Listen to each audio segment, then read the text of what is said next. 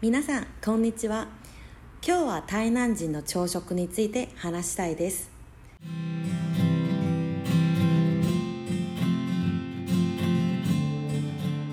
本当は台南人も一般な朝食もちろん食べますけど今回はちょっと変わってる人気な朝食を紹介させていただきます。まずは牛肉スープです。農耕社会の台湾では牛は家族だったので食用とすることはなかったし今でもこの観念で食べない家庭も多いです。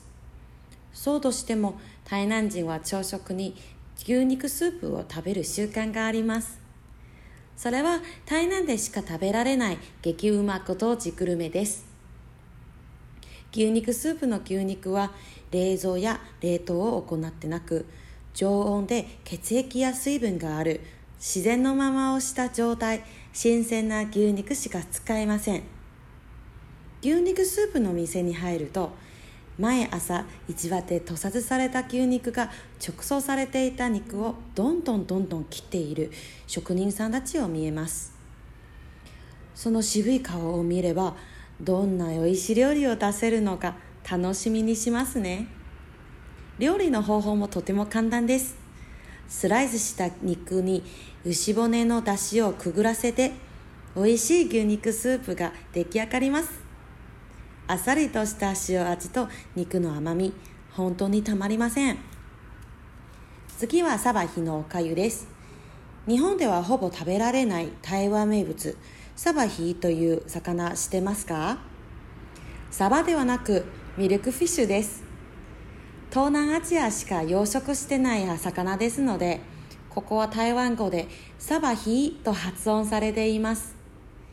台南に来る方にはサバヒのおかゆを食べない限り台南に来たことは言えません。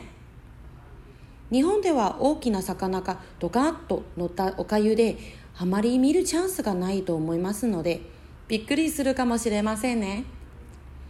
サバヒに油が乗っていてスープはサバヒのだしとニンニクと塩であっさりとしていて見た目より美味しい味ですよ。これもとてもおすすめです。最後はエビバーワンです。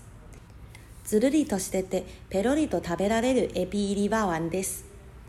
バーワンは台湾中部の商家も有名ですが商家のバーワンはさつまいもの粉を皮にして肉やタケノコを具にして揚げて作ったものです。でも台湾のバーワンは米粉を皮にしてエビや肉を具にして蒸して作ります。作り方は違いますのでもちろん食感も全然違います。